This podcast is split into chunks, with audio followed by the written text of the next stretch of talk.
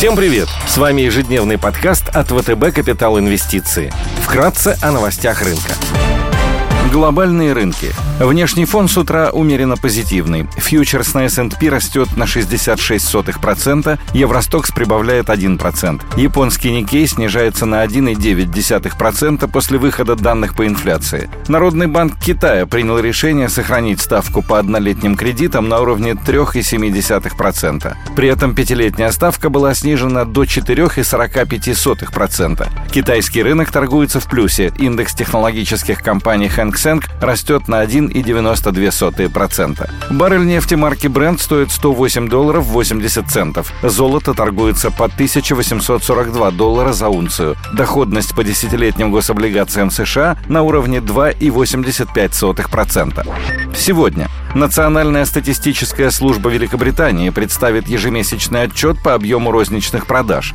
Выйдут данные по проминфляции в Германии. Бейкер Хьюз представит данные по числу активных буровых установок. Корпоративные новости. Пройдет годовое общее собрание акционеров Северстали, на котором будет принято итоговое решение по выплате дивидендов. Ранее совет директоров Северстали рекомендовал не выплачивать дивиденды за четвертый квартал 2021 года и первый квартал 2022 года. Среди крупных иностранных эмитентов сегодня отчитываются Ричмонд, Фут Локер и Дир энд Компания. Идеи дня.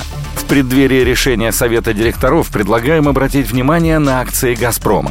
«Газпром» – бенефициар роста цен на газ. На текущий момент спотовая цена на энергоноситель за первые месяцы 2022 года превысила свое среднее значение за четвертый квартал 2021 года. Несмотря на снижение поставок газа в Европу, выпадающие объемы компенсируются ростом цен. В четвертом квартале «Газпром» заработал рекордные 542,8 миллиарда рублей чистой прибыли. С учетом сохраняющихся высоких цен на газ, результаты за первое полугодие 2022 года могут оказаться еще лучше. На днях Совет директоров «Газпромнефти», дочерней структуры «Газпрома», принял решение о выплате дивидендов по итогам 2021 года. Готовность «Газпромнефти» выплатить дивиденды является хорошим сигналом для инвесторов материнской компании. Если «Газпром» примет решение о выплате 50% скорректированной чистой прибыли по МСФО, то дивиденд на акцию может составить 52 рубля. Дивидендная доходность при этом окажется на уровне 19% по текущим ценам.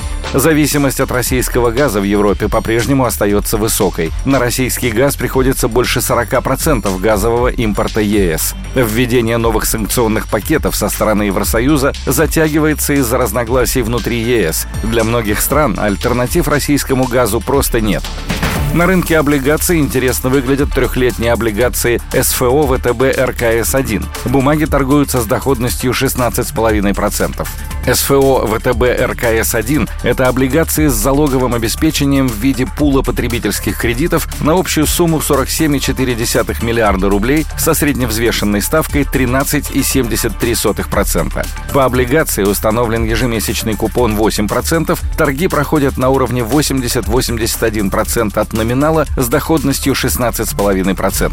Рейтинг облигаций находится на максимально высоком уровне 3А от рейтингового агентства «Эксперт», благодаря высокому уровню кредитного усиления в виде коэффициента достаточности залогового обеспечения 1,35х при объеме выпуска 35 миллиардов рублей, залоговая стоимость составляет 47,4 миллиарда рублей, резервного фонда в размере 1,6 миллиарда рублей или 4,6% от объема выпуска, избыточного спреда между средневзвешенной ставкой 13,73% и ставкой купона 8%, которая идет на покрытие дефицита по основному долгу.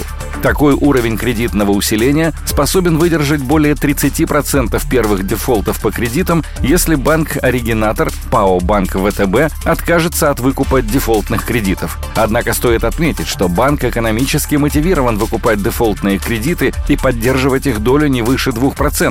В противном случае по выпуску облигаций включается ускоренная амортизация, и все денежные потоки, собираемые по кредитам, идут на погашение номинальной стоимости облигаций. Спасибо, что слушали нас. Напоминаем, что все вышесказанное не является индивидуальной инвестиционной рекомендацией.